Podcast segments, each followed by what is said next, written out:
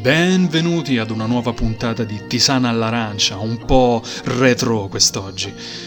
Oggi voglio parlare di un argomento un po' strano. Molti forse magari nemmeno lo considerano un argomento così grave, però c'è un po' da pensarci sopra. Ogni decennio ha un'ondata di nostalgia verso gli stili di 20 o 30 anni prima. Effettivamente gli anni 70 avevano un fascino verso gli anni 50 e il film Grease, uscito nel 1978, ne è un esempio perché è ambientato negli anni 50, nell'estate degli anni 50. Era un momento storico in ripresa dopo gli orrori della Seconda Guerra Mondiale, ma ci si concentrava sulla spensieratezza, sugli amori estivi, sull'amicizia e i capelli pieni di gel. Può sembrarci una cosa lontana, ma anche noi effettivamente stiamo vivendo questo fenomeno però verso gli anni Ottanta. Non è di certo una novità o chissà quale colpo di scena. Veniamo costantemente bombardati dai vari media con Saint anni 80, grafiche anni 80, riferimenti ai vari film degli anni 80, quindi insomma non sono di certo io il primo a dire questa cosa. Però a noi va bene così. Ci piace, ci dà conforto pensare a quella decade. Poi questo gli spot pubblicitari lo hanno capito e ne approfittano, ma è un altro discorso.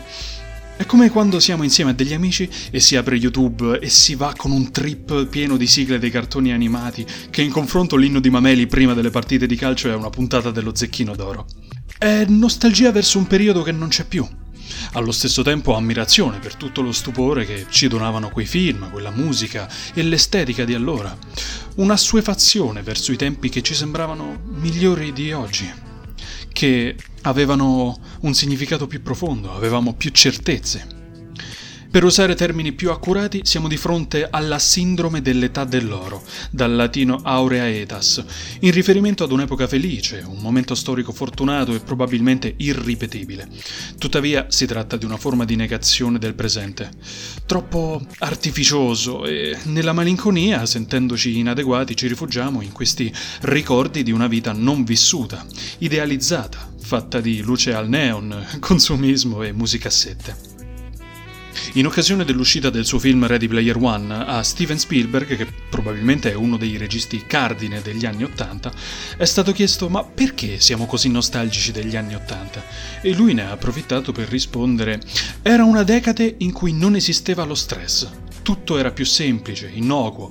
Lo stile e la musica di quei tempi, e ha citato come per esempio i Duran Duran, Eddie Van Halen, era tutto fantastico.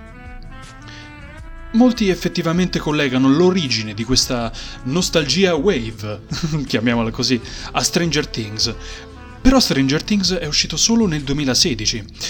Effettivamente noi dobbiamo scavare un po' più indietro. L'origine ha luogo nel web, più o meno dagli anni 10, insomma dal 2010 in poi. La libertà di espressione che dona il web ha fatto sì che si favorisse lo scambio d'opinioni e quindi i nostalgici si sono incontrati, hanno formato delle comunità in cui questi interagivano, parlavano di ricordi. Ah, hai presente quando c'erano quelle cose? Ah, che belle, le Polaroid un tempo. E quindi si aveva questo scambio bellissimo e poi Bastava che qualcuno semplicemente trasferisse in digitale vinili e musicassette con tutti i difetti legati alla qualità audio e poi bastava una cosa così semplice come rallentare queste registrazioni per assistere alla nascita della fonte della nostalgia degli anni Ottanta, ossia la Vaporwave.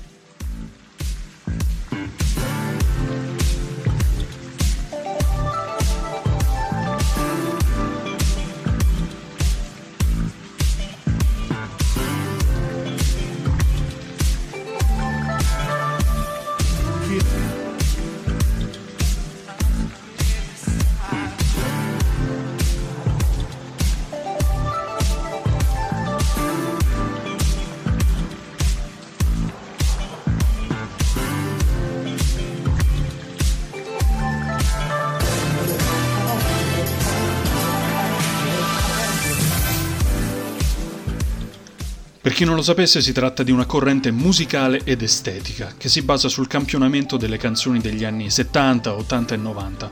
L'utilizzo del rallentamento, del riverbero e della bassa fedeltà danno quella sensazione di stare ascoltando un vecchio nastro registrato. E questo ci getta in quel tunnel di nostalgia verso una vita non vissuta di cui parlavamo poco fa. Effettivamente la Vaporwave ha dato vita a moltissimi sottogeneri, inclusa poi la synthpop o synthwave, che riprende le sonorità dei sintetizzatori tipiche degli anni Ottanta e Stranger Things ne fa un larghissimo uso. Effettivamente è una cosa curiosa come abbiamo passato anni a migliorare la qualità dei media, a raggiungere l'alta definizione per godere appieno dei film e della musica, Eppure torniamo in continuazione a quel ronzio scricchiolante della puntina sul vinile, all'audio compresso e al fascino delle audiocassette o ai colori saturi delle Polaroid, simulati tramite delle app sul telefono. Tuttavia la Vaporwave non era ancora così mainstream e ci sono stati altri due eventi cardine lungo gli anni che hanno favorito, hanno concretizzato il ritorno agli anni Ottanta. Nel 2013 il ritorno dei Daft Punk nelle scene musicali con l'album Random Access Memories che è una lettera d'amore alla musica degli anni 70 e 80 e se vi ricordate in quell'estate, nel lontano 2013, Get Lucky, Lose Yourself to Dance e poi più in là Instant Crash nelle radio passavano costantemente, soprattutto Get Lucky in estate, cambiavi frequenza, we're up all night to get some. e Effettivamente era molto funky, poi soprattutto perché è un pezzo in cui alla chitarra c'è Nile Rogers degli Chic, che insomma è un po' un simbolo di quella musica degli anni 70. E poi da lì sempre più artisti sono passati a quelle sonorità, sono tornati a quelle sonorità. Basti pensare che Pharrell Williams poi, che tra l'altro è lo stesso che canta in Lucky, ha fatto un singolo in collaborazione con i Daft Punk che aveva quelle sonorità un po' anni 80 e poi The Weeknd, che sempre in collaborazione con i Daft Punk ha sfornato due singoli palesemente anni 80 e un altro ancora più recentemente, circa un mesetto fa, qualcosa del genere, che aveva delle vibe molto haha take on me, qualcosa del genere. L'altro evento invece è nel 2015, si tratta di un mediometraggio che si chiamava Kung Fury e quello ha concretizzato l'estetica degli anni Ottanta.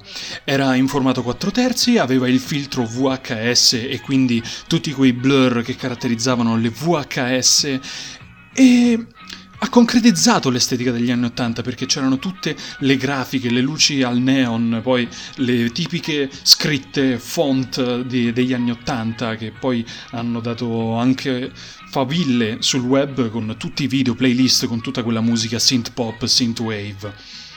Stranger Things effettivamente, soltanto un anno più tardi, ha portato al successo tutti questi fattori mescolati insieme.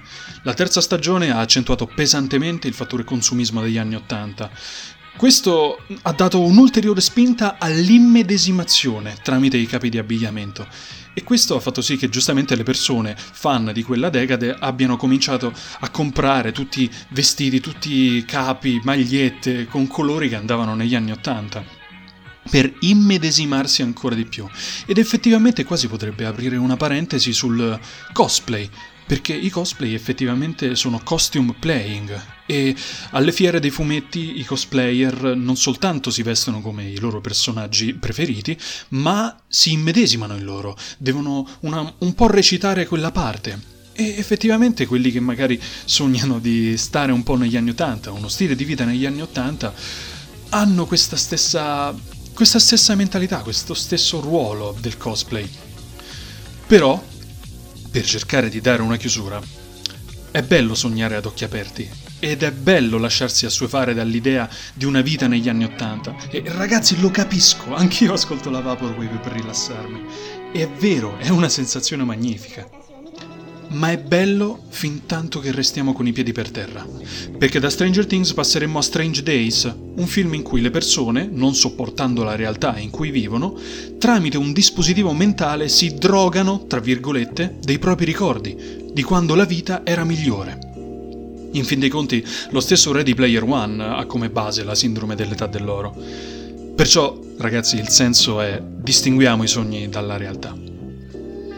Io perciò ragazzi vi saluto e vi rimando alla settimana prossima con un nuovo appuntamento con Tisana all'arancia. Ciao ragazzi, buonanotte a tutti.